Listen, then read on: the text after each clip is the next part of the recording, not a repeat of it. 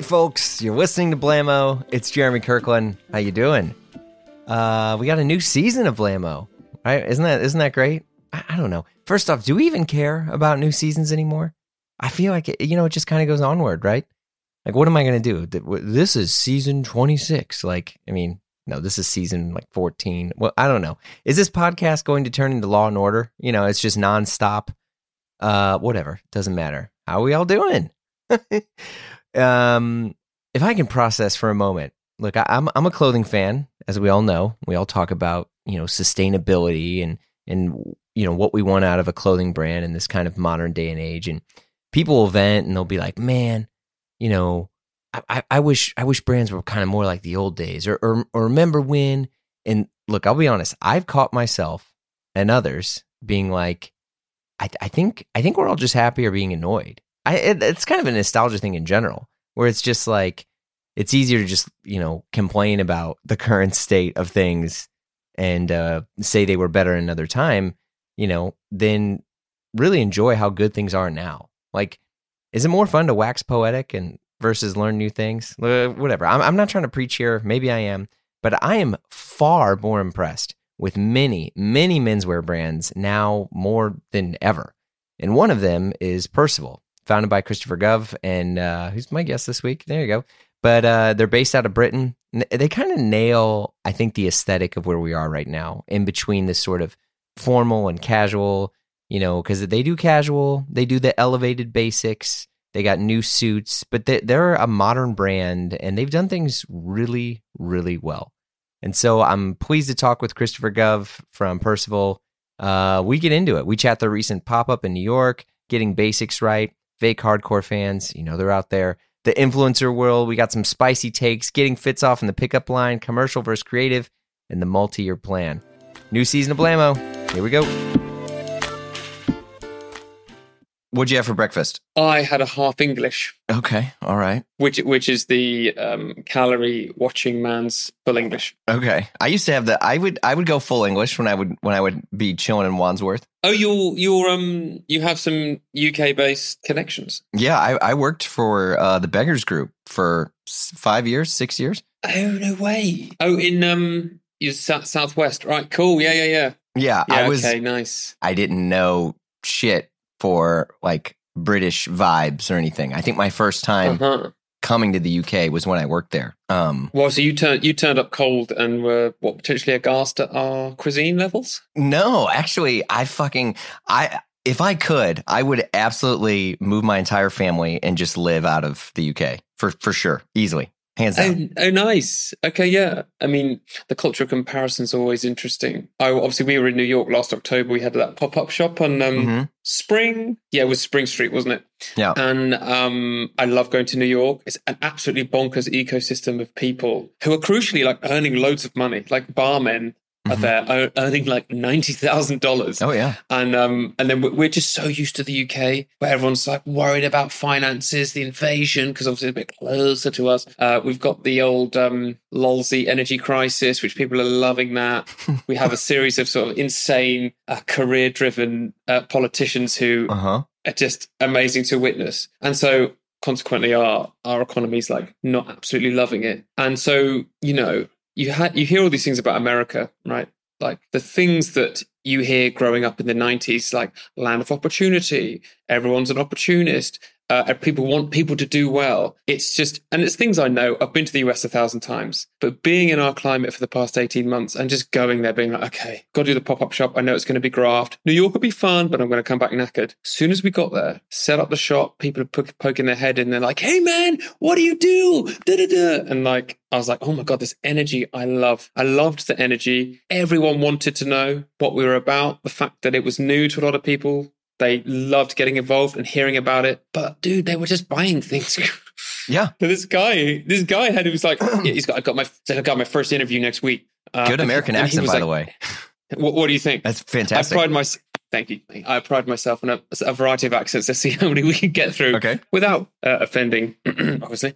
Um, he he bought a pair of loafers. We did this collab with um, Chris at Blackstock and Weber. Oh yeah, yeah, yeah. You know him. Yeah, amazing guy. Mm-hmm. Shout out to Chris But so he he did a pair of loafers for us that had like football studs on, like football spikes. Mm-hmm, mm-hmm. They were just they were just a one off because then we had an amazing pair. We had like twenty pairs that we were selling, and this kid just bought a pair of loafers for like four hundred dollars. Mm-hmm. Bought a, ja- a jacket for five hundred dollars. I was just mind blown. And this is day one, and he's like twenty one, and this is just he's buying it to go to an interview. And you just, I was so unused to that. Here, the guy comes in, even a fan of the brand, three, four times, browses around, waits for payday. And I was like, man, the economic ecosystem here around fashion is consumed totally differently on all levels from like fast through to like what is a considered purchase. You know, we're not premium or luxury, but it's still you know, it's a five hundred dollar jacket. You've got to think about that. But the, the guys were just like, I'll take two. This one lad just took two jackets, and I swear they didn't even fit. But um, hey, I loved it. I loved it. I loved New York when I went. Little and often, I think, is the thing. Yeah, well, I mean, it's funny that that's the impression you have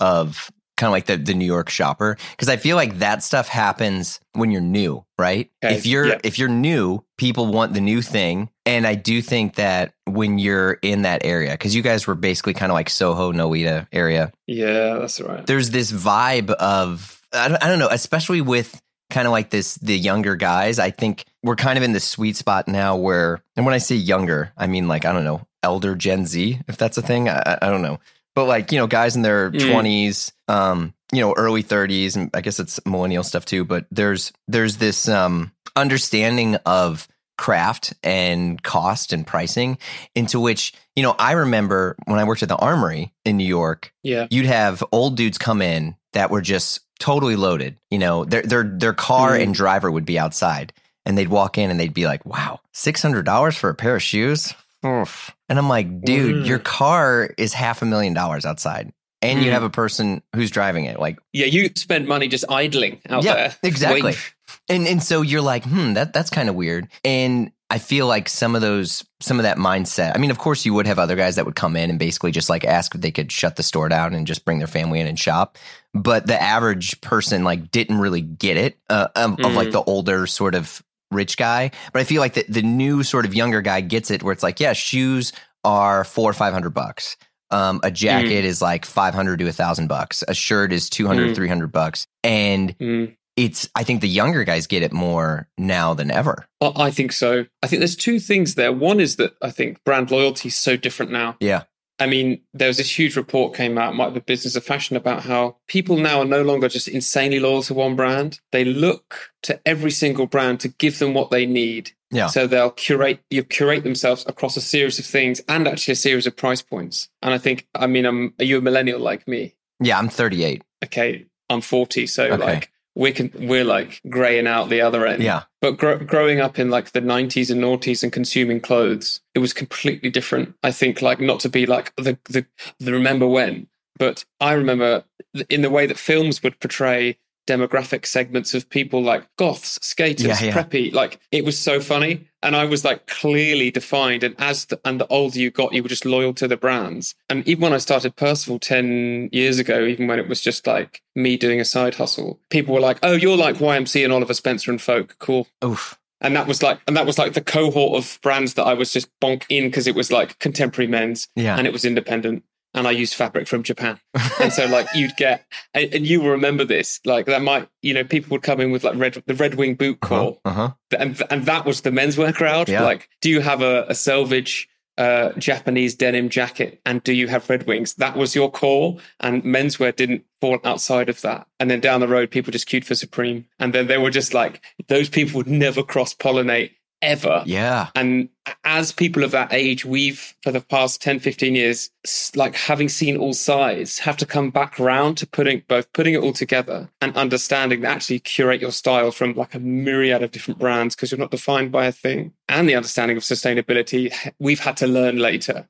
Hmm Whereas people 15 years younger than us have just grown up with everything Yeah. consuming it when they want, how they want, allowed to pick and choose. And I think for the first time, like looking at all the Paris fashion stuff that's coming out, it's like super 90s. It's like 90s dad. hmm And it's like the first time I'm like, wow, I genuinely remember that the first time. Like I was a teenager, I remember that. That's how, yeah, I mean, I guess I'm just saying I'm old as hell, but uh, it's just Gen Z seem to get it. Yeah. I mean, I think you're totally right with that because, you know, also now it's like a death rattle to wear head to toe in one Mm. brand. Like if you walk in Yeah. to any place, you're hanging out with your friends, and you're head to toe, whatever, coolest brand yeah. ever, LV, whatever you want to say, and people are like, Mm. okay, so you're just rich, you know? Full kit wanker. Yeah, ex- exactly. Like if you have that stuff, it's not it's not cool at all. Now it's got to be cool, like, okay, I have you know this this jacket or this thing is vintage or this you know and it's Mm. weird now especially with people you know i came uh, across this when people were like oh i'm trying to get some levi's silver tab Yeah. and i was like those were the jeans that i had that i got at jc penney and they Mhm. and I was like not cool enough because everyone was wearing diesel. And so like why why would I ever want silver tab? You know? Yeah. I mean, I'll wear 501s, I'll wear that stuff. But even then, I was just like, no, man, silver tab's whack. Like that was a lesser brand. That was like not as good. It's like all of a sudden people want to collect chaps, you know, Ralph Lauren Mm. chaps. And it's just like, dude, that was the broke boy thing. Like, what do you do? yeah. Yeah, yeah, and it's it's really switching your mindset and being super open. And I can be quite closed in exactly the same way. I have to really force myself to be open creatively. I'm like, oh, actually, literally anything goes. And there, I see street style coming out of London a lot, and it's like if you haven't curated or or like spent hours mining or finding or searching for that one vintage piece you were looking for, then you've just bought it all off the rack, and it's like, sorry, you haven't nothing's vintage. Like then you're not individual at all. Yeah. And I think, you know, 10 years ago, I remember thrifting super hard in the first round of indie sleaze. Maybe when I first moved to London, must have been like 2008. We're talking about strokes, whatever. Yeah. And it was like Winkle, Winkle Picker Brogues, t- uh, tight jeans. Like we all would have remembered that. But that's when everyone was thrifting so hard. And you had like little 70s shirts and parka jackets as well. Yeah. And uh, thrifting just went. It just wasn't a thing for so long. And now it's back so hard. I think it's tied to sustainability and owning the clothing life cycle, which is an amazing part of it. But for the cool kid, it's like, wait, you haven't thrifted. What the hell is wrong with you? Yeah. Yeah, especially with things like people being more comfortable buying stuff on, you know, Depop or or Yeah, online or, you know, I mean any of that stuff. Like I remember when I so my first time I came out to um came out to London was in 2008 and the folks at the XL office. So it was like Caius, Pawson and Okay, yeah, yeah. they were like, "Oh, you should go down here and get yourself like a vintage Barbour." And I was like, "Why the fuck would I want vintage like these things?" I'll just buy, all, yeah. I was like, just buy a new one. Don't worry about it. yeah, I was like, this smells like an old, you know, like some old boot. Like, I, I don't want this. Mm. And in my head, I was like, oh, they're sizing me up because they feel like I can't, I can't flex with them. Like, I don't have the money, Mm. you know. And, Yeah. and immediately, I mean, of, of course, you know, this is like much younger, you know, dumb Jeremy. And I was like, no, no, no, I want to look like Pete Doherty. And they were like, fuck, no, you don't want to be Pete Doherty. And I was like, yeah, yeah, yeah, You're I right, do. yeah. And they're like, no, no, no, no. they're like, what? You're not going to get wellies or any of these things. Like, no, no, no. They're like, go get the vintage Barbour. And I got it. And I was like, okay, I feel like I'm cool. But at the same time, it was funny because I was like, I feel like I should just go buy a, a new one. And so I, I got it. I took it back to my hotel. I put it away. And then I went down the street and bought like a, a new one, like a, a quilted Okay, one. yeah. Um, Yeah, yeah. So because I I was like, well, you know, they got to know that I can afford the the new one anyway. And it was just it was so stupid, but like thinking like that now, um, you know, especially Yeah. yeah, Yeah, I mean, yeah, I think there was just no kudos in. Like, I remember buying my first vintage Barbour, and I remember a good friend of mine who'd been in London already for a couple of years being like, "Right, dude, you're just really dressing like you're from a like a county, like real county dressing." Like, Where are you I- from I'm originally? Bri- uh, Southampton. okay, So South Coast, Yeah, just yeah. like an hour and a half out of London, right? And my parents live in Brighton, so Brighton, Southampton, so good areas, coastal areas, but you're southern, Beautiful. like a proper southerner. Yeah. really lovely coast. Get to get to to um, London. I'm just dressed like head to toe, just like crap pop punk skate. Just because I don't know, it was just like a phase. I remember going to uni and I went to an art uni in Bristol and then I studied in Hong Kong because I was bored of the UK. And I just remember like going through phases and trying different stuff. And I was like, do you know what? This summer, I'm going to be a skater. Don't you worry. Prep stuff goes in bin, thrifted Hong Kong stuff, and amazing stuff that I probably threw away. Yeah. I've gone full skate and I've turned up, and my friend's like, "Oh my god, we've got to go Camden Market," which is now it's Yeah. like you wouldn't, you just wouldn't go there. And Camden Market's just like famous for lots of nefarious characters, and also like bleach flicked onto like pretty poorly made jeans. uh huh, But but crucially, there was an area that was just doing vintage brogues, women's jeans that they got off the back of a truck and put men's sizing in. Um, old, uh, like you know, like old Armorlux um, stripe kind of. Yeah, like Breton stripe. Yeah, Breton stripe, Armorlux, Breton stripe, but like ones that are genuinely for sailors, not like Mhm. propagated now for like contemporary men's uh, and then old Barbours. And he was like, dude, this is your uniform. You get your brogues from that guy, you get your women's jeans from that guy, your your Armorlux stripes there, and then I came away with a navy Barbour. And in like a day, I'd switched, and I was like, right, when's the new Strokes album coming out? and it's just, and it's just like, but I feel like you have to go through all of those different, you know, take on all those roles. I, I feel like if people grow up and say that they were just sort of into these different fashion brands and curating themselves from a young age, I don't believe it. You just, uh, there's so much pressure to follow trends. That's exactly what I was doing. No, I I totally agree, and I think now people lean on that. Like I said this on I don't remember where, but like all these people that talk about how they grew up loving hardcore and being into hardcore, Mhm. I think maybe only two percent of them are telling the truth because there's no way to check the receipts on that stuff, and I No. think the majority of all these like subcultures that people said that they loved, where it's like you were aware of it, but you weren't really into it, like. Oh, no way. Yeah, No way. yeah.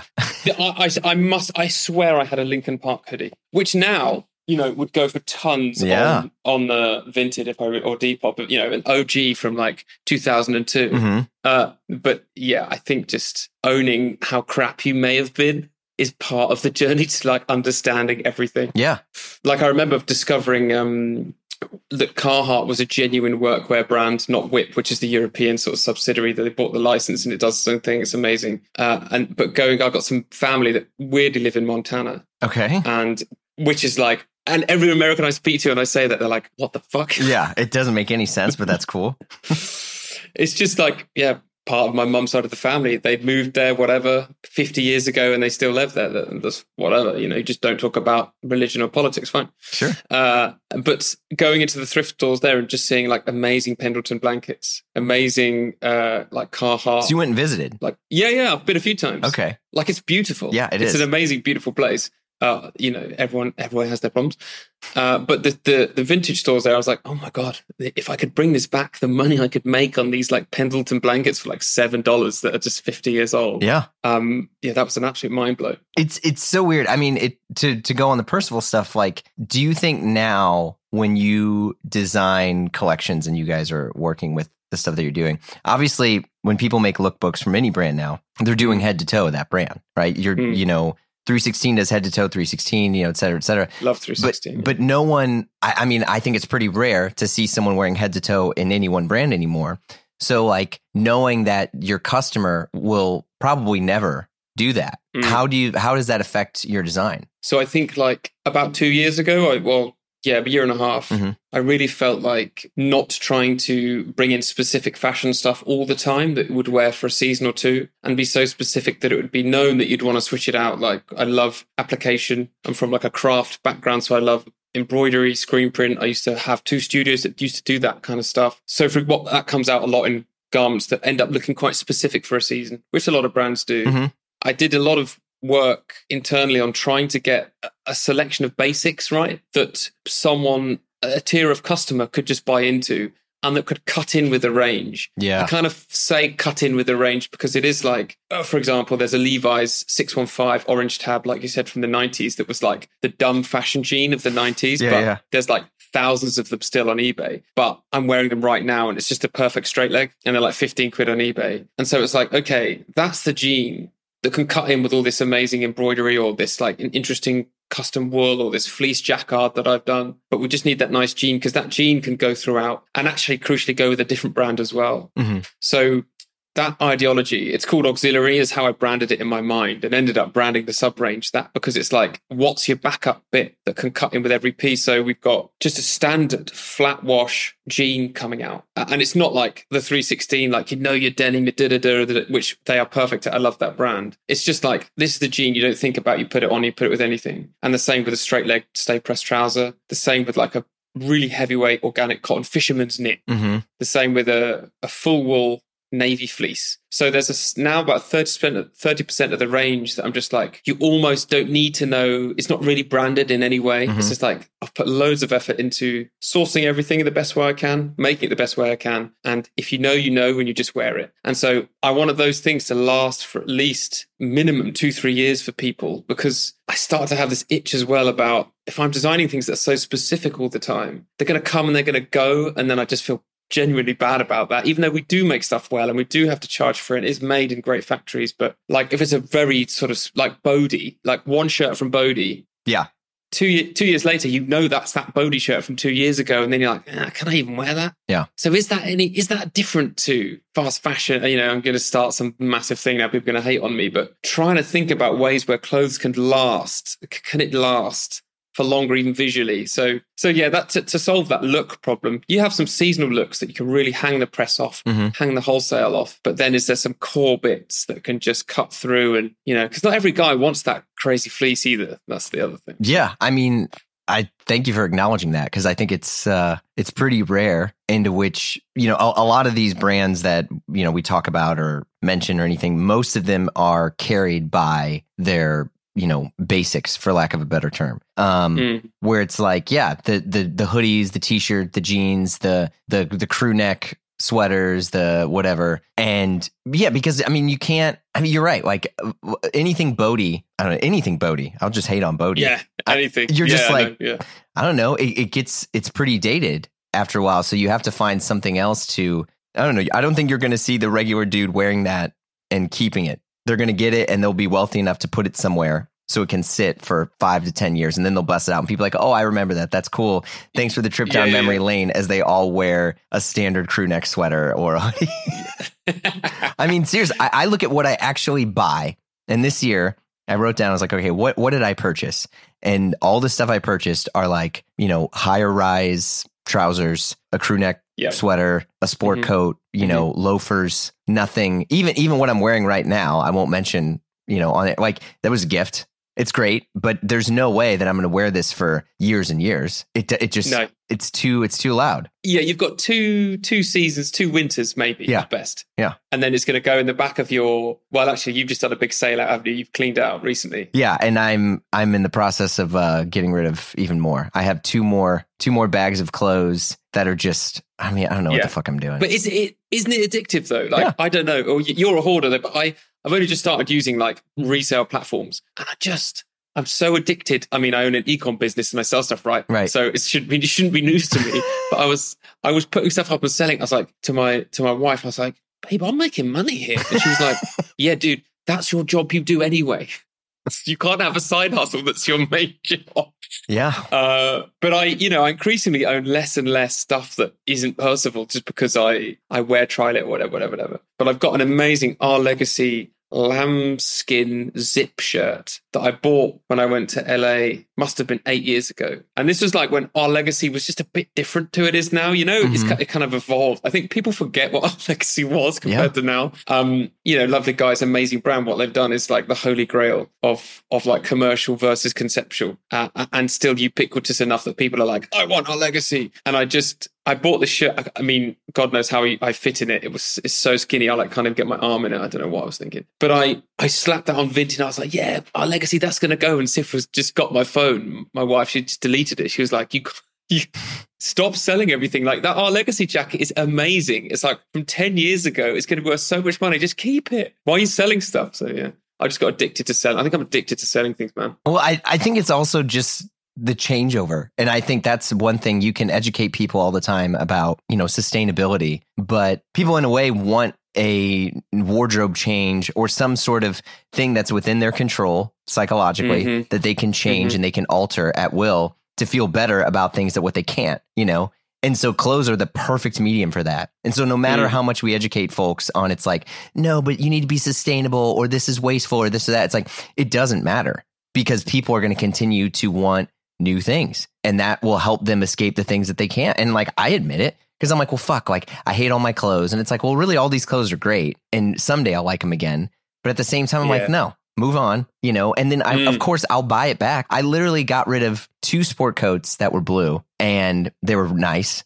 You know, I had a cashmere one that was really, really nice from a Oh, British yeah. tailor. And then I had another one that was from these, you know, Italian dudes. I just won't name any names purposely. And uh, I immediately messaged the tailor that I would like to buy from, who cuts in a slightly different style, and was like, Yeah. hey, I want to talk to you when you're here next. These are the things I want to order. And I wrote like Yeah, yeah. navy hopsack jacket, navy cashmere jacket. And they were like, great.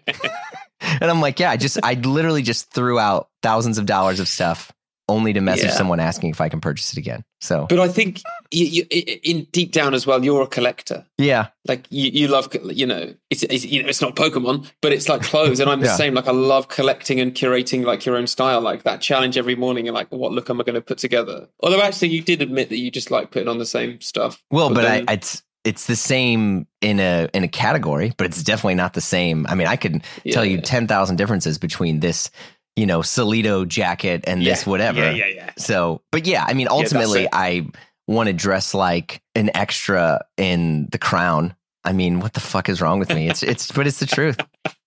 I accidentally dressed like Princess Anne yesterday. I was just trying to have a smart day. I don't know if you ever do that, where you you wake up with a bit more confidence. And you're like, Uh-huh. do you know what? I'm going to fucking push it today, man. Yeah. I'm going to go with the. I'm going to put the. I'm going to put that light blue mohair crew on. Uh huh. I'm going to have a. I'm to have a little uh, Oxford collar poking out. Oh yeah, yeah. I'm, I'm. I'm going to get the. I'm to get the pleated trouser, Mhm. and then I'll go downstairs. So I'm already dressed like fucking Harry Styles or something. Yeah. On tour, and then I go downstairs and like, I've got loafers. Got three. I've got the black Blackstock and Blackstock and Weber. I've got. I've got my uh, nice like GH Bass. Hmm. And then, then I've also got um, like a boat shoe that's like some what's it, a GH Bass collab boat shoe, and I'm to- to- toying between the three. Meanwhile, my kid's like late for school Yep. and missing this, missing like the early drop off breakfast. And Mhm. she's like, she, and my wife's like, they look the same. No one on the planet is going to look at your shoes and go, oh, he chose the GH Bass over the Blackstock and Weber today. but to me, it's everything. Yeah, I know. I mean, that literally happened to me this morning. No, no shit. Like, so my kids get up. I uh, I spend more time getting dressed than they do, and Yeah, it's no one gives a shit. I literally, Yeah. and because I don't live in New York anymore, you know, I'm I go there like once a month or whatever. I'm like my my runway is the fucking school drop off line, and guess what? Not a single person cares about what I'm wearing, and I will. Yeah, I- yeah, I roll up and I'm like, dude, I got this sick old vintage glove roll. I got this, Yeah, nice. you know, I got this old, you know, tweed coat, you know, and all I do is I walk up and I say, have a good day, Harriet. Love you. And Yeah, yeah. walk away. And no one even looks up. They're all in their cars or they're on their phones with their Under Armour and their big American Yeah. flag Uh, Punisher shirts. yeah, yeah, yeah, yeah, yeah. I, it, so is that what you have there? What? as as the dad as the dad well we just we discussed this a lot the drop off dad outfit Yeah. and it's a whole thing hmm so like i live in i live in essex which is like your equivalent of where you are Yeah. But then but i can get the tube in in half an hour. I'm not sure if you can. But the the drop the, the dad's where i am right? So i do the same. I pull up in the gear i drop her off. Yeah. and but they're not on their phones because there's not that they're just looking at me like oh the fuck is this absolute plonker turning up in like my baby blue mohair. And like this morning like and when Freya says goodbye she goes bye daddy I love how soft your jumper is or something. Like she'll always comment on it because she knows Percival. She's starting to understand what it is. hmm um but the dad uniform where I am is like golf core probably. So it's like a light blue nylon zip neck Yep. but the zip is like zip right Yeah. up high. Um and then there'll be like a training short as if they're potentially about to do a job that involves exercise. Hmm which I just can't I can't believe is true based on their physiology. I'll say no more. Yep. Um, and then a trainer, and the trainer can either vary from like some insane Nike Dunk Collab trainer, hmm which which they're like hopping over puddles because they don't want to get messed up, or just like real fucking on running. Oh God, I can't stand on. Can't stand it. Sorry, sorry on anyone. I'll just be honest. I think on is the fucking worst. It's the worst brand on the face of the earth. It, the logos are bad. It, the, ev- everything about it is bad. I'm, I'm sorry. How I mean, what what I'd say is it's so admirable. How have they? How have they done it? I'm like, what is source? Well, Federer, but what source have you used to make every dad on the planet wear that? But then, yeah, and then the fashion dad wears a Fear of God Essentials hoodie, Yeah. and there's like, yeah, yeah, Fear of God Essentials hoodie. Like, I cannot move in Essex without being like seeing that Fear of God Essentials, Essentials, Essentials. Okay, so let, let's unpack this. I do want to talk more about Percival, but I think this is also really interesting. Wait, wait, wait, wait a second. I got to get my bids in on the Bezel app, but more on that in, in a minute. I get all sorts of emails and questions from you all, which I love to read and respond. And one thing I constantly get, and even read in the Blammo Slack, is what watch should I buy and where should I get it? It's a wild world out there with all sorts of websites and shops, but I go to Bezel. Bezel is the trusted marketplace for buying and selling your next luxury watch with expert in house authentication on every purchase. First off, folks, it's getbezel.com. That's getbezel.com. But I use and recommend Bezel because it's the best of both worlds. You can go to the site and browse a marketplace of luxury watches, over 16,000 of them, by the way, which is a lot. And I know that Bezel is going to authenticate your purchase. Or you can create an account and get connected with your own private client advisor called the concierge. Because look, making a watch purchase can be confusing, especially when you don't know all the reference numbers. When was this made? Did they use ceramic then? Is it a triple op, dingle top? You know, what the heck? I don't even know. But they do at Bezel, and they're here to help. Concierge, baby. Look, if looking for your watch to mark a special occasion, or maybe you're just doing research, right? They even have their own journal where you can learn all the ins and outs about Bezel and the brands and all the stuff that's happening right now. But back to my bids. Yes, Bezel now has auctions, and not just any auctions. They got Rolex, they got Cartier, they got Audemars Piguet, all the big dogs and more. So you can discover, bid, and know the Bezel team has got your back with verified in-house authentication. So visit getbezel.com on your smartphone or computer. Bezel, the trusted marketplace for buying or selling your next luxury watch. How does a brand like Fear of God blow up in their sub brand? You know, so like who Yeah. are the are the dads that are seeing that or the whatever older guys, are they seeing Fear of God and they're like, "Oh, I'll just settle for essentials." Or uh, is there a certain place that they're shopping that has it? Is there I mean, it's I, it's I yeah, like the Essence orders for Fear of God I think was over was like 50 million dollars. Like it's it's Yeah, I mean- nuts. I mean, I I don't know. Again, it's an amazing, and that's that auxiliary thing that we were Yeah. talking about with Percival is what they've done with Essentials. It's like, okay, we've created an amazing brand, kudos. So how? What's the entry level thing we can do? Uh, we'll brand it Essentials, but it's just like a taupe or like a coffee colored matching set, Mhm. and just people will go crazy for that. And I'm Mhm. like, whoa, how have you made taupe and the word essentials with like quite wide kerning? Mhm. Like I used to be graphic design for years, so like I'm always looking at like tracking and kerning. I'm like, the kerning on that is just too wide. like I can't. Dys- dyslexics will struggle with the kerning on, on Yeah, the, yeah, you're right.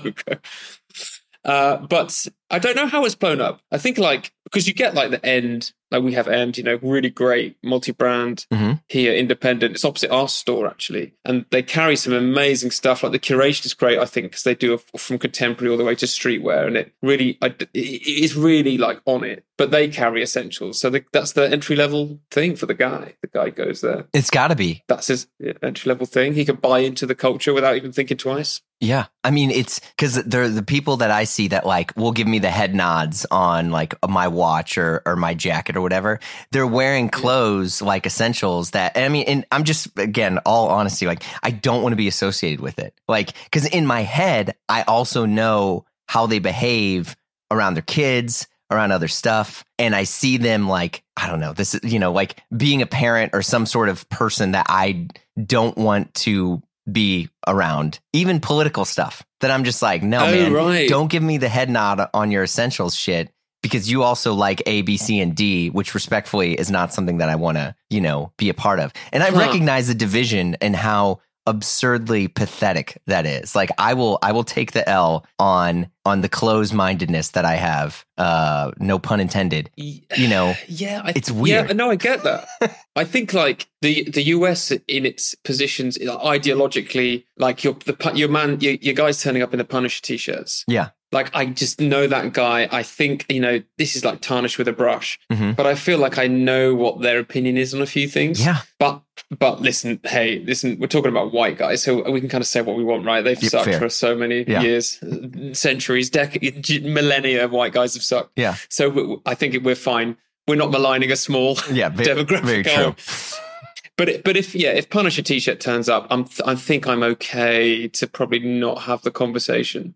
But there's a few guys, and the guys that really interest me, like in the dad cohort, are guys that have not really put any effort in. Because then I think, okay, you're my guy. Oh, Because okay. I can, because I know I can convert you. And it's just something where you've grown up in life and you've grown up around people who don't care about style, who are just like purely functional, who you've never, your job doesn't mean you've had to ever consider it. And actually, for me and for Percival, that is a huge captive audience because no one is beyond learning.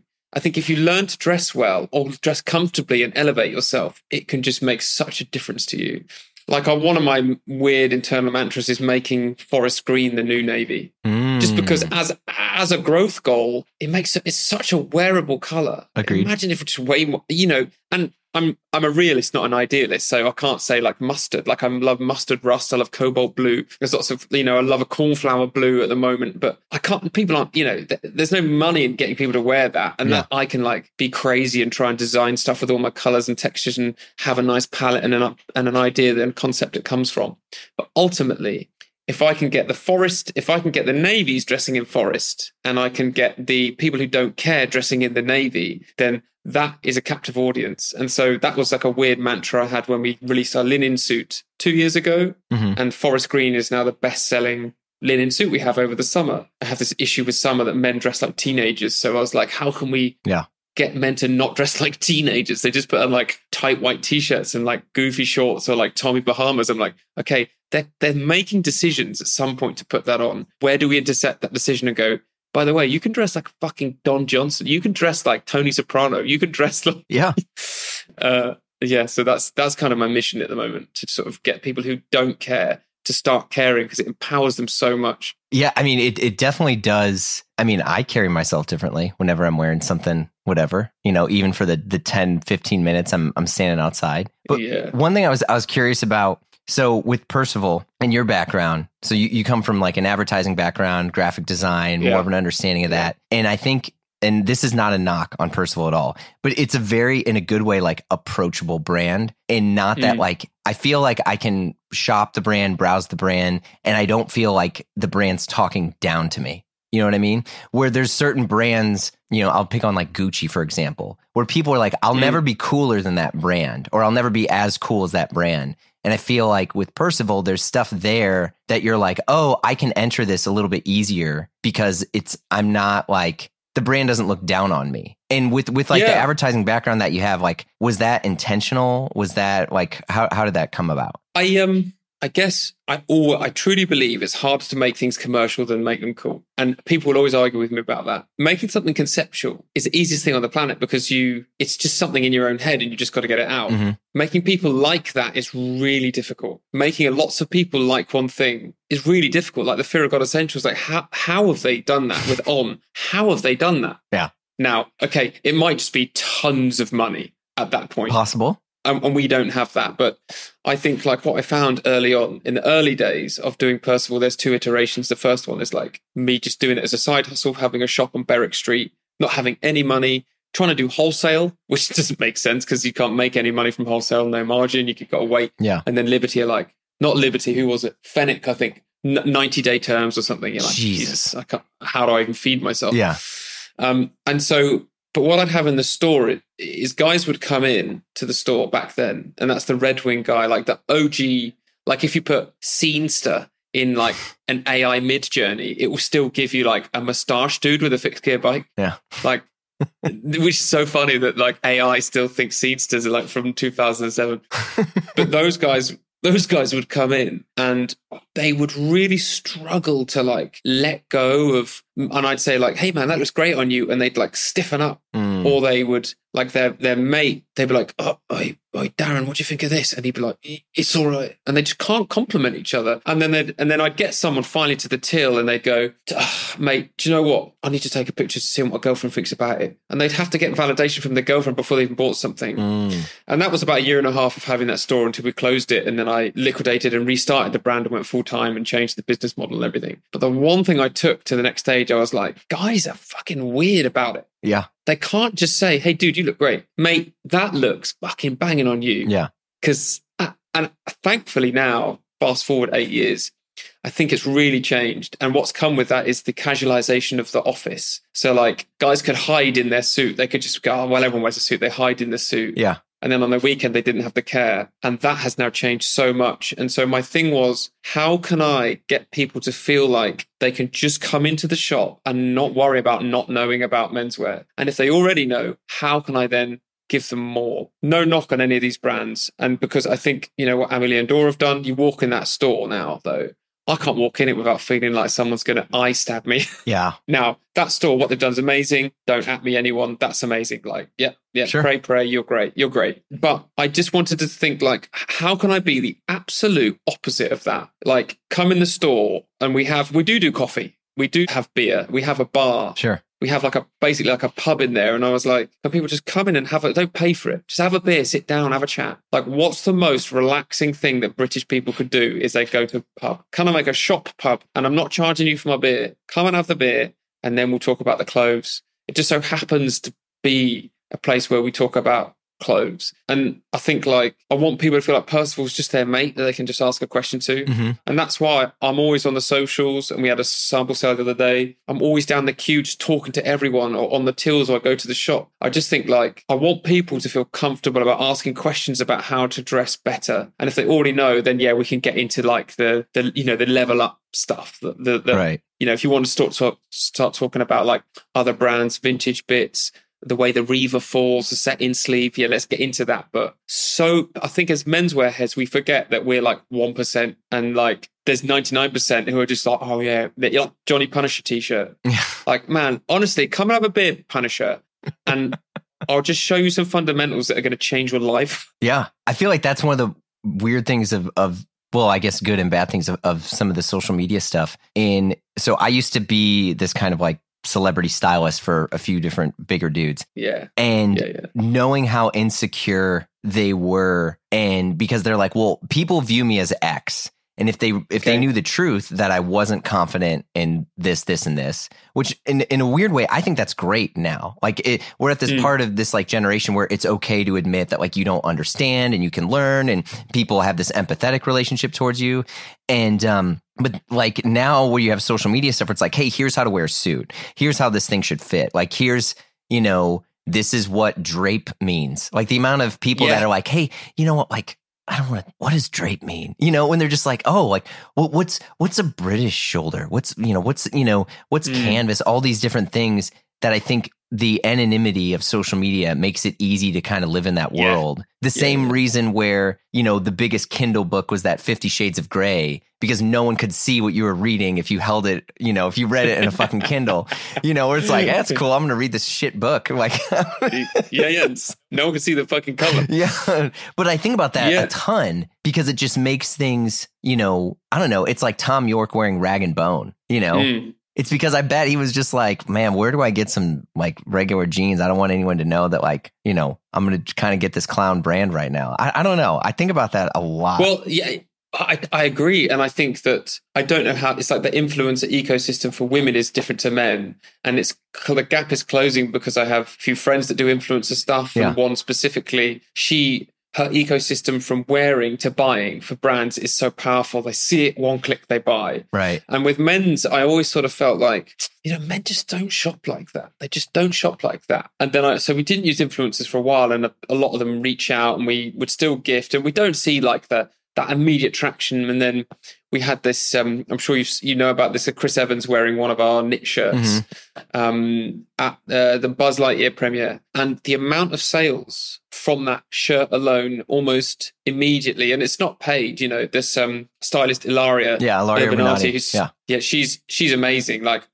she's just like an absolute tour de force, and it shows with like the, the the huge clients that she has, and she has such a great eye, and you know she has this Italian heritage that she was, we was talking about recently, and she put it on him, and we didn't know about it, and we just saw all these sales come through, and I was just trying to get my head into like what guy is seeing that and going that's for me and i'm looking i'm looking down the i'm looking down the list it's just random segmentation of like oklahoma hmm Nebraska, uh, D- South Dakota. I'm like, I don't know America well, but I know those fucking places are not the epicenter of style and culture. Yeah. And like, again, at me all you want, but I just know it. Like you're not wearing that that you're seeing it on him and buying it, and you're just going, I buy that. I can be like him. Mhm. And the mindset, the mindset is like it's it's bonkers. It's a powerful thing that like that idolization part of it. I think at the time he was like sexiest man in the world by GQ. Yeah, I mean it's What's the- what's- it's up there, and it, it's funny too because like if you want to make money in the United States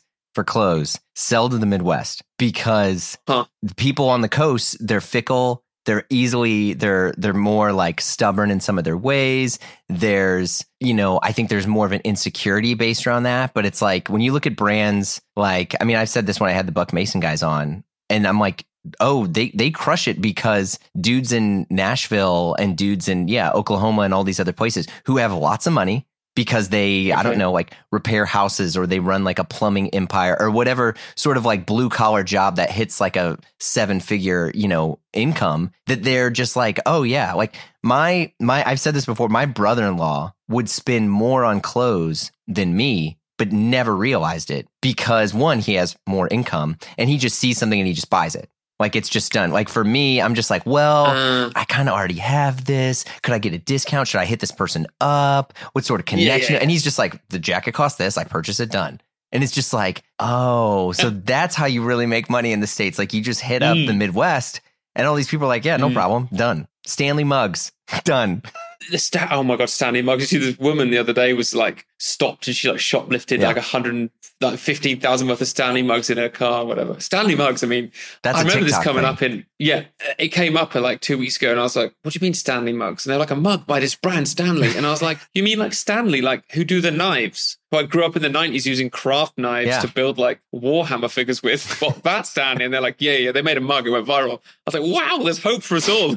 if they It, they made Yeah, yeah, half, yeah. it's like half a billion dollars in sales off these fucking stainless steel mugs that are like ergonomic for your car and they have a very large plastic straw and you Mhm. get them in different colors. But that's the thing is like people in the Midwest, they're just like, fuck yeah, I'll do it. You know, you, you, you penetrate Target, you look at all this stuff where it's just like, I mean, it's nuts. Uh, yeah, I don't know. Percival, Percival Midwest, do it. Well, yeah, and I certainly think that like men, especially, they're like they see and then they buy. Yeah. Like I think because you, you know, we're part of a set of people who are probably super curatorial about what we like. Um, but what we see in the data is if it rains, guys like I'll buy a rain jacket. Yeah. If it's sunny, they're like short sleeve shirt. And like, is no one thinking about the fact that I don't know, you might have a wedding coming up, or you might have a holiday in five weeks' time. They're like day before holiday, buy shirt. Like it, that's just the men's head just does that. And I think, yeah, maybe the whole of the Midwest is just doing the same thing. I, I mean, it's it's wild, and it, it's it's funny. A friend of mine, he worked at a works at a men's retail store, and they do suits. And Okay. he's like, "Oh, it's the spring. We always hit wedding season." And he's like, "The biggest thing that we started trying to do was to buy production slots instead of instead of basically like going to to send it because the reason why we're able to get so much business is not because of their like the style or anything that's made. It's because these guys come in and they need a suit for their own wedding." In less than two weeks, and he's oh always god. he's like, I always ask them like, when when did you decide the dates? And they'd be like, oh, like three years ago. And it's like, so you waited till two weeks to get your own fucking suit for the wedding? And they're like, Dude, I can't Yeah. handle the lack of planning. I can't handle it. She wants me to wear a suit. Yeah. like, yeah, man. it's I don't know. I mean, I had my shit picked out like before I even was dating. I was like, fuck, I'm gonna wear this sick sick navy suit, man. It's gonna be dope. Um, so what have you what have you gone for? What did what did you get married in? I got married in a Thom Browne navy suit. This was like 2011. I I was pretty pretty nuts for Tom. I I worked for them for a Mm. tiny bit. Um and this was like when a lot of the stuff was made by Rocco. It was next to the beggar's Okay, office. yeah, nice. So, Yeah, nice. you know, I helped them like get their ecom or not their ecom, their uh CRM stuff set up. Okay, yeah. There was like, you know, maybe six dudes that were working for TB at the time. And I was just, you know, I bought the fifteen hundred dollar Tricker's. I I had like Oh, six, wow. seven different Thom Browne suits. You know, I carried a fucking Samsonite briefcase like an idiot. Uh you really role played, man. yeah. I mean it's the only way to live at the time. I was just like, well, might So- as well. Was it like a two two button, yeah? Two button? Three button. And then what? Yeah, three two roll. three- yeah, all this stuff is Yeah, basically okay. three two roll. Um, Yeah. way too short.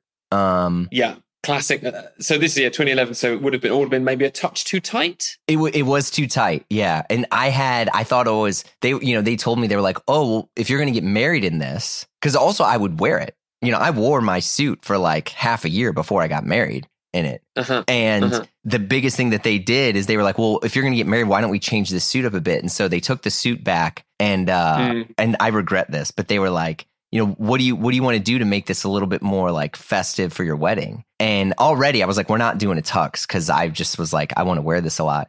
And so they, Yeah. uh, changed the buttons out to white buttons. I was gonna. I was literally about to say, did they change the buttons to gold buttons, but white buttons? all yeah. white. So I had a white buttons on the uh, you know, on the sleeves and chest and everything. And and uh man, I thought I was hot shit. And then I had a Michael Bastian cutaway collar um shirt and a uh like an old Brooks Brothers tie and and double monk shoes. But at, but at the time, that is not what would have been the hot shit, though. Man. Oh, I, And yeah. if I did, Yeah. and I bet I would have, you know, seen it on Instagram with some mad filter on it, Yeah, oh yeah. with like with like fake edges. Caption did a and bit- thing. yeah, yeah, did a thing. Uh, with loads of ha- unnecessary hashtags. Yep. And do you know what? I would have gone. That guy's got it down. Yeah, I was I was quite proud. I had uh yeah, I remember because Antonio Ciongoli, who I think I think he was at Michael Bastian at the time when he did this, or he Mm. was doing the Gant stuff. Yeah, he was there, Yeah. and he had a because I, I had all the groomsmen do navy jackets and chinos, and so I was like, look, Okay, you yeah. can wear like there's you know because also if at least for us like you got to kind of buy your own shit. And so I was like, Yeah, you can get this Lands' End canvas navy jacket for a hundred bucks. Or if you want to go nuts, you know, Antonio went and had this like navy jacket made in Naples. And so, way. yeah, so he went all out. Um, yeah, and it was like bl- blue Oxford shirts, navy jacket. It looks like this kind of American prep thing, which I don't know. But now I, I have a you have- Google Home and I see the fucking wedding pictures all the time, and I just want to rip it out of the wall. So Ah, yeah, it's the memories, dude. Did you have wacky sock color? No, I did do red socks a bunch because Michael Hill always Nah. wore red socks. Yeah, yeah. yeah. And I was gonna say. I was again. I was gonna say, did you do red socks? Yeah. But, uh, but the red socks kind of back. I feel like Drake's always hitting up the red sock, the red Mhm. accent cardigan. Was it single vent, double vent? uh, this was it was double vent. So that's so double's British. Isn't Yeah. It? Single's more American. yeah, Yeah. Th- you know what, dude? Own it. That was the coolest fucking thing you could have done, and you did it. well, I mean, thank you. We're we're still uh, kicking. You know, lots of different marriage counseling over the years, but we're, hanging out. Two kids, figuring this shit out. hey, man, who isn't? yeah. yeah. So, but yeah, it's it's funny to to see that stuff because then right after that, I got way obsessed with Rick Owens, and I think, Oh wow, yeah, yeah. Um, you did a full. You did a full U turn. hmm Well, because I I was working with Orlando Bloom on stuff, and he was super into Rick, and uh, I was getting the Rick showroom discount, and so you know we were it was just nuts. It was dumb, but like I think only now, and I've talked about this a bunch, where it's like I don't think anyone can like confidently settle into their style until you hit like close to your forties. Because you have to like go through all these different, you know, motions of like figuring out who you are the same way people do with music. You know, I mean, Hmm. it's like it's you just you might go back to it on occasion, but there's you're just not a confident human being unless you're some superhuman individual. But I don't really know anyone who's like that at a younger age. Yeah, I, I- couldn't agree more. And I think like when I put together, I used to put together sort of creative direction for myself for like a six to eight months or for a year. I didn't know, I never had like a long term vision literally until I turned 40 and something clicked and I was like, I just want to dress like a cool dad. Yeah, And what is that to me? That's like, how did Harrison Ford dress in the 90s? How did Ayrton Senna dress when he wasn't in the car? How did, and like all these questions and put all these references together. And there was nothing in there that wasn't, that was contemporary. And I was like, ah, that's it. That's why you need the jean. You need that jean for life. Just own that jean. yeah, You need that like you need that like plaid shirt that you've just worn forever, and it's just like it's so fucking cool. I tell you who does who I love who does this. You know Aaron Levine. yeah. Aaron does Aaron does great. Yeah, Yeah, yeah, such a nice guy. And what he's doing with Madewell Men's at the moment is is great. Like it has to be a bit more fashion, but he's like, guys, just do the. You've got to just do these things in the silhouette, the classic stuff. I like I I met him just randomly in New York. Like I'd known of him for ages, probably followed him on Instagram and that stuff. We'd had a few chats, and then he just came into the New York store, and I was on my way out to get like a whatever, and he just appeared at the door, and I was like, whoa. And he sat down, chatted for a couple of hours, and I was like, man, that guy is just a guy. And just the way he's just like dad core, just owns it, wears it, lives life, and it just that's. I was like, yeah, that's what I, that's what I want to make. That's what I'm making. And I think like I don't know. No, I mean, I think I think you're you're dead on. I mean, Aaron, Aaron's definitely a very very good example of that because he's also in a good way. Like I think some of it is because he doesn't live in New York, even though he's there all the time working with all the different brands that he works with, to where it's like you kind of get this it's it's tough to do the all the, you know, the New York fits if you don't live in New York. And so it Yeah. kind of helps you, you know, bring your style back down to things that are a little bit more um wearable. I mean, I don't know. I, I think I think that stuff helps. And then also Aaron is just salt of the earth, good dude. Like he's Yeah. he's been in all the ups and downs that he's just Yeah. like every day he's like man i'm just glad that people are hiring me and i'm like dude you're incredible you're super talented and he's I like know, no man i'm always just and i'm like all right come on but yeah Yeah, it's it's that feeling He's like he's like the definition of timeless. I think doing something timelessly is very difficult, and even like he could be 22, he could be 55. yeah You're like, I don't know it's how that old fucking you are. beard man Yeah, yeah, exactly. He can hide. How long have you, he could be? He he he could be from the Victorian times. I don't know how old the guy is. He could be 200 years old, but just timeless. Doing timeless well is difficult, and yeah, I love a difficult brief. So yeah, I'm all, I'm all about timeless these days. yeah it's it's pretty it's pretty great so what, what are the other things you do to keep you a little bit more grounded like what, what's your you got a day off and you're not doing anything percival what what do you do Man, I'm cooking. cooking okay Cooking, yeah, yeah, yeah, yeah. Because I think when you're doing Percival, firstly, it's like the hours are insane. It's all encompassing. Yeah. You're doing like short term thinking, long term thinking. So switching those mindsets is stressful. You're doing creative stuff like processing, and then you're doing strategic stuff, and then you're doing finance stuff, and then Mm. you're doing like development stuff, which is putting out fires. Everyone here is great and they have their role and they're doing it, but I'm in all of it because you have to be. And then you're talking to investors. Like right now, we're raising money. oh We're doing okay. investment stuff. So like it's always something. And when I go home, like it used to be DIY, like we just renovated a house and then I kind of gave up because it was so much effort. But I love building things, it's just my hands making things. So the next level down is like cooking. And I'm just very lucky that my wife, who's from Iceland, happens to just be an amazing cook. And like I've known her for like 15 years or something now. And so the, she raises the bar all the time Mhm. she frustratingly can go to the fridge and be like, "We've got some rocket, a lemon, a fucking half a piece of cheese." She could just then put whip up something, and that always wound me up when I can't do things. I'm like, man, I've got to get some skills down. So I've gone down the route of, which is classic dad stuff, crafting different curries. okay So I'm, I, you know, I love my Pacific Asian food hmm uh, like Vietnamese, Lao, Thailand. I love all of that. So like I'm always grinded spices, toasting spices, grinding them down using the uh, the uh, the the the pressure cooker for like four hours. Yeah, I love it. I love crafting a proper curry Oh wow! to the point where now, if I go to like a Thai restaurant, I'm one of those absolute fucking wankers who goes, "I could cook this better." yeah, it's like someone's like 200 year old recipe, and you're like, "That fucking this is awful. This is horrendous. Yeah, I, yeah. I could do this so much better.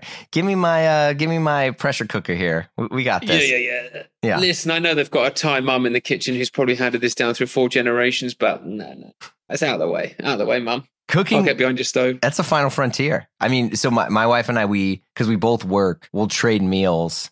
It's like, okay, all right, you got this dinner this night, you got this thing, you know? Okay, yeah. And, um, yeah, I mean, I, I love to cook. We, yeah, we renovated our kitchen a couple years ago and it's Okay, crazy when you're like, oh, I have all this space now. I mean, we did the Yeah, whole yeah, open floor plan like every other goofball. And so, nice. you know, you have all this like space to like cook and we got a giant like butcher block, like knife table to where you can just yeah, chop shit up all day. Uh, Mhm. It's great, you know. And then I um, there's this app I use. It's like one of the only apps that we love called Paprika, and Oh. it lets you skim. I mean, sorry, New York Times cooking or whatever, but it lets you skim all of these websites, and it just pulls the recipe. So you know how like you you go to somebody's yeah. website and it's like You're scrolling down for hours yeah and there's with ads all these you're like, ads just yeah and it's like yeah, yeah. they, they tell the- you the the sob recipe's story up there. yeah Yeah, the me- the method is right down there. yeah You're like, wait, what was in the what was in the marinade? yeah And then scrolling back. Yeah, yeah, yeah. So it, it's, I mean, no, this is no free ads or anything, but yeah, it, uh,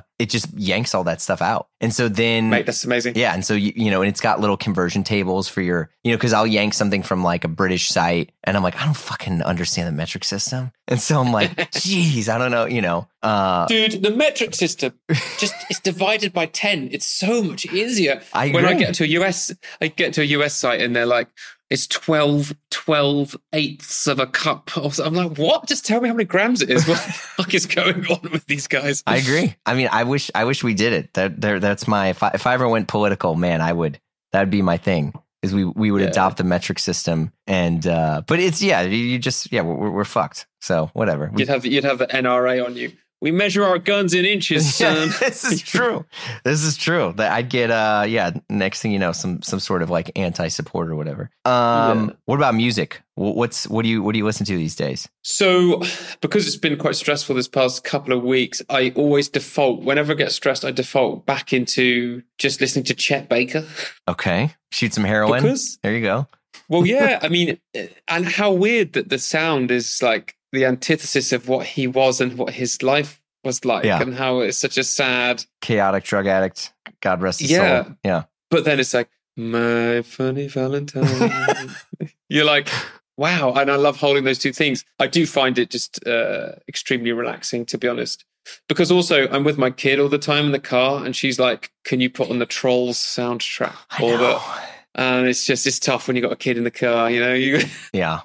and you get your Spotify wrapped, and it's like, How to Train Your Dragon theme, uh, Trolls, Pokemon intro, and then it's your songs. And then you're like, I can't post any of this because, uh, yeah. Dude, I quit Spotify solely for that reason. Ah, okay, yeah. Because my, my kid learned how to use we have this like Google Home or whatever.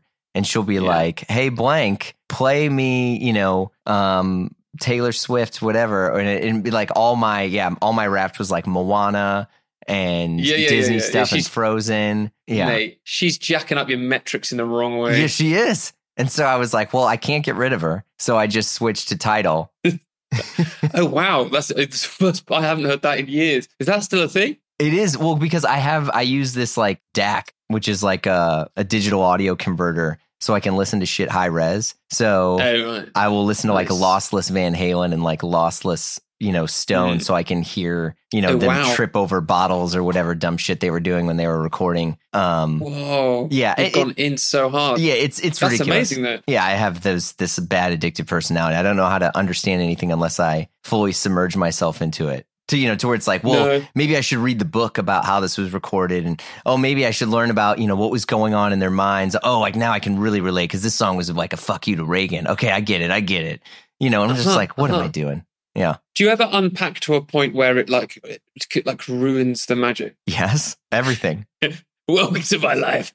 yeah. I mean, I think in in a, in a good way, you realize that at the end of the day, you know, everyone is like pretty broken and is finding some way to be validated by, you know, a paternal relationship that went wrong to where you're like, Mhm. dang, like this whole person's life was because their dad just like wasn't chill. And you're like, okay, Yeah. I get it. Like I totally get it. And like that Mm. becomes this great way to connect with people. But um yeah, I think it it does take away some of the mystique when you think that some of these people are like supernatural musicians, you know, or artists that were like beamed down from heaven or something. When it's like, no, this dude just like had a drug addiction.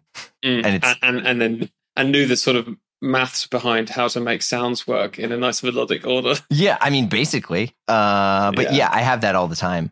I mean, especially with with clothing designers, uh, and Huh. and any you know, I mean, because you realize that like at the end of the day, these are also businesses, you know, and Yeah. so when you think, you know, everyone when people talk about like Ralph Lauren or this or that, like I think the more you understand the the reality behind the decisions that are made, you can, yeah, like you can just like feel more connected to them. You're like, oh, so you did this because you were running out of money and you did this to save your business and it worked. And now you can get back to what you're the most known for, you know, Mm. whether that's art or, you know, and I think when you find out, like, I got really into Edward Hopper for years. And when you found out the dude yeah. basically was just like an illustrator at like an ad agency who just kind of like Mm. sucked and was Mm. down in the dumps. And his wife was the one who basically like made his career in terms of helping him get more notoriety and protecting his, you know, what he did and what he wouldn't do in terms of like art and commissions and really like nurtured him a ton. It's kind of beautiful, you know, and it, and it made me feel more connected to that art. Um,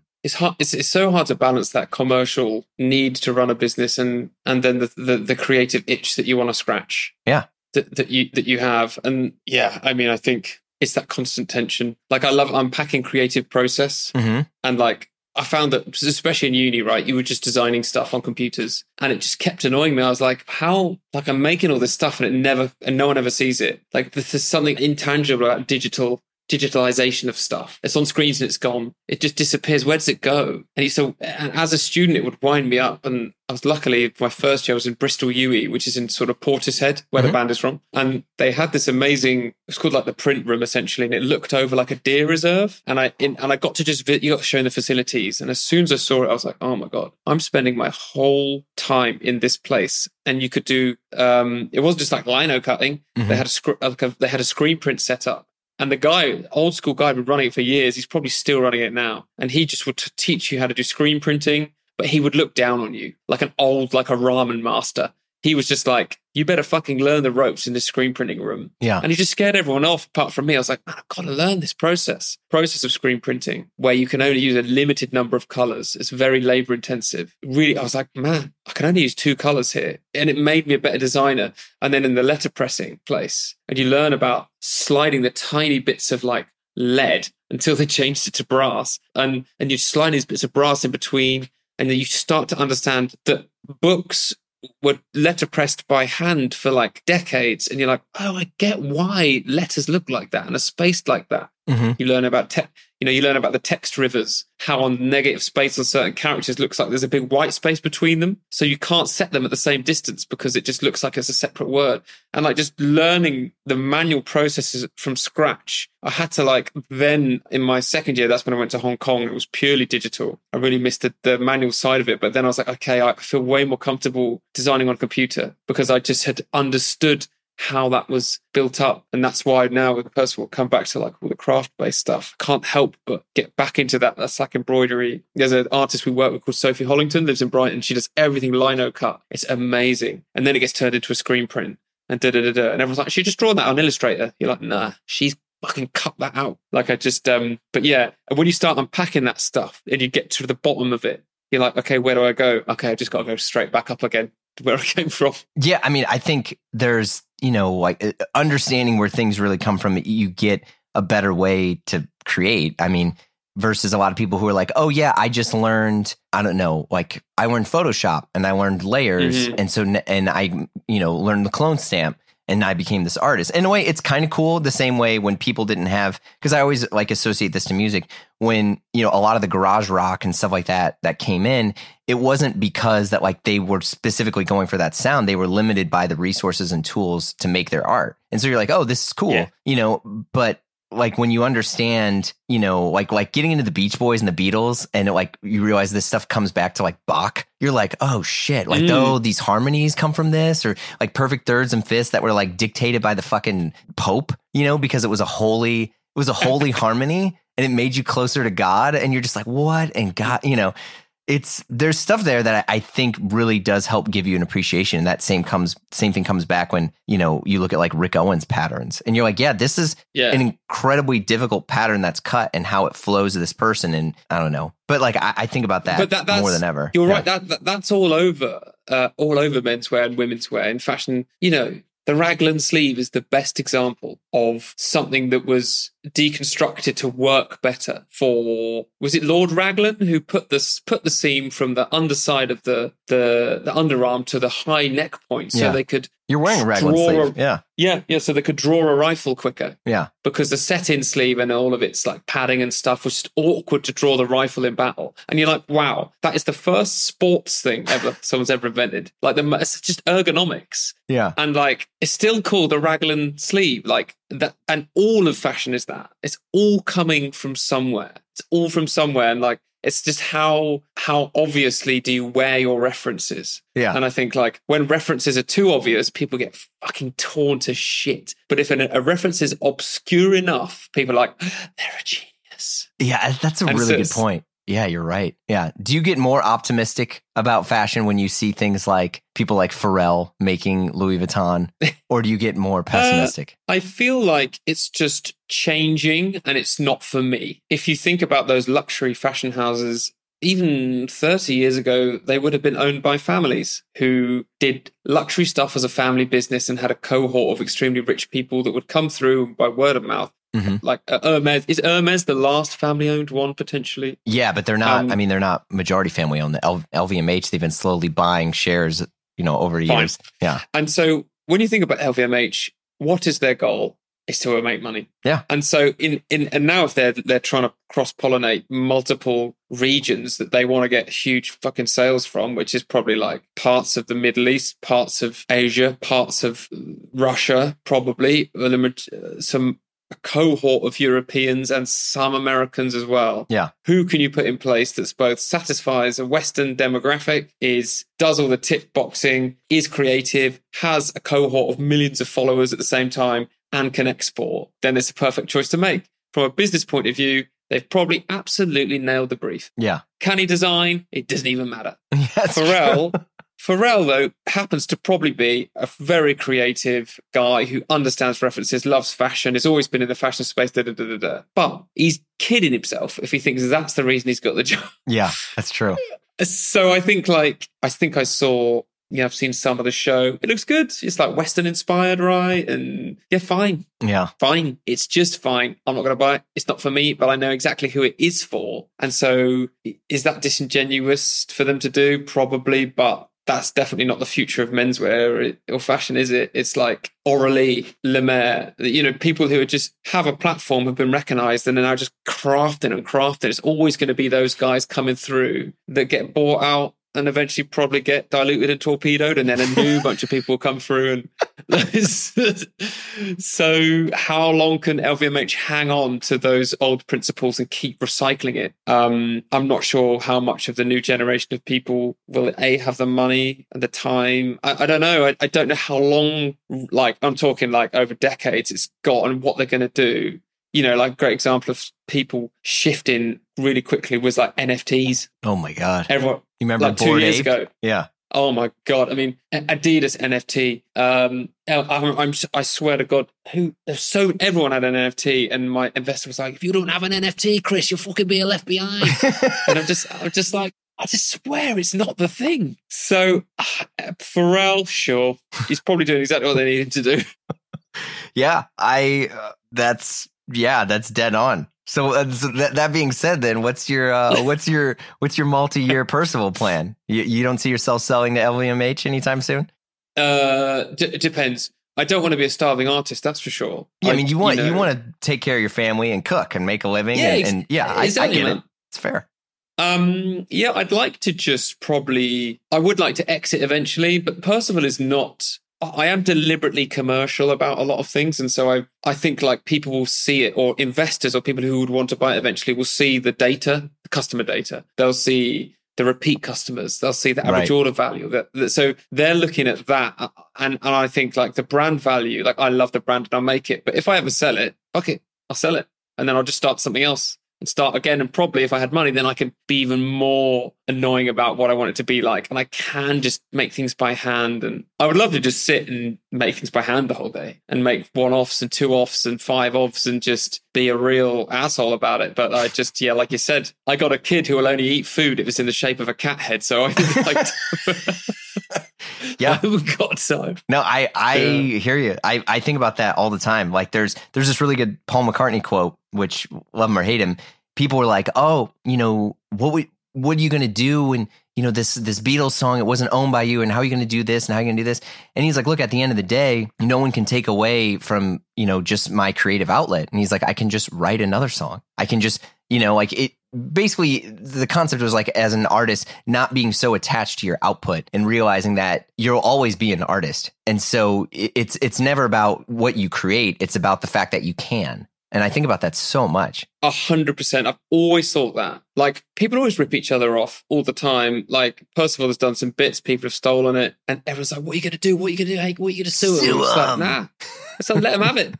I'll just you just if you can't make something new, yeah, don't worry. And that's when it changed. Like you know, Nike suing everyone for the Flyknit technology. Oh Jesus! And they're they're, su- they're suing like Allbirds, and they're suing everyone who's ever knitted anything and put it on a shoe. And I'm just like, huh. I mean, that is just proves exactly what they're about. Yeah, I saw Levi's is suing Brunello Cucinelli for the tab. And it's like, really? The fucking tab? Heads up, guys. Yeah. You're going to have to figure something else out. Get out the lasers on your jeans or whatever you're going to do. But mm, mm. let's, let's, exactly. Anyone can take the tab. Exactly, and that's when it's just not about craft in any way, shape, or form. No matter what you say, trying to protect my interest, protect my IP. But it's like, man, don't worry. Yeah. Just, and there's a, there's another one. You know, what was it? Thom Browne, the Thom Browne four stripe was it on the sleeve? Yeah. Well, because here's the thing: it used to be two stripes, and then it was 3 Mhm. stripes. And I remember I had Thom Browne, you know, Locky cashmere cardigans that were three Yeah. stripes. And wow, you're a three you three stripe era. I, I had oh yeah fuck yeah I had the two and the three and then they switched to four to you know because like the Adidas thing has been going back and forth for years yeah, you know, when Adidas was like, hey, cut cut it out and they're like all right well fuck you we'll just add another stripe done Fast forward 10 years, there's like seven stripes and it's still going on. well and the funny thing was early on and uh, I do not know this for a fact I'm air quoting there to protect my ass thanks for the errors and Mhm. omissions ins- insurance that we have now but um they were like look fine you can do this but you can't make athletic wear and Thom Browne was just like yeah of course not we're not going to make athletic wear who the fuck wants that meanwhile Yeah.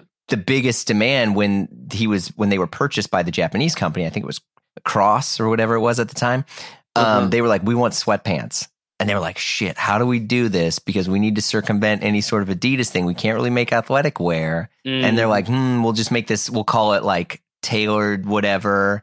And so they did it Mm. and it was fine. And then Adidas came back around again. They're like, hey, you're making athletic wear. You can't really do it. You know, but it's like, really? I, tell me the person who walked in and was like, I'm looking for Adidas. Oops, I accidentally spent 700X and I got Thom Browne.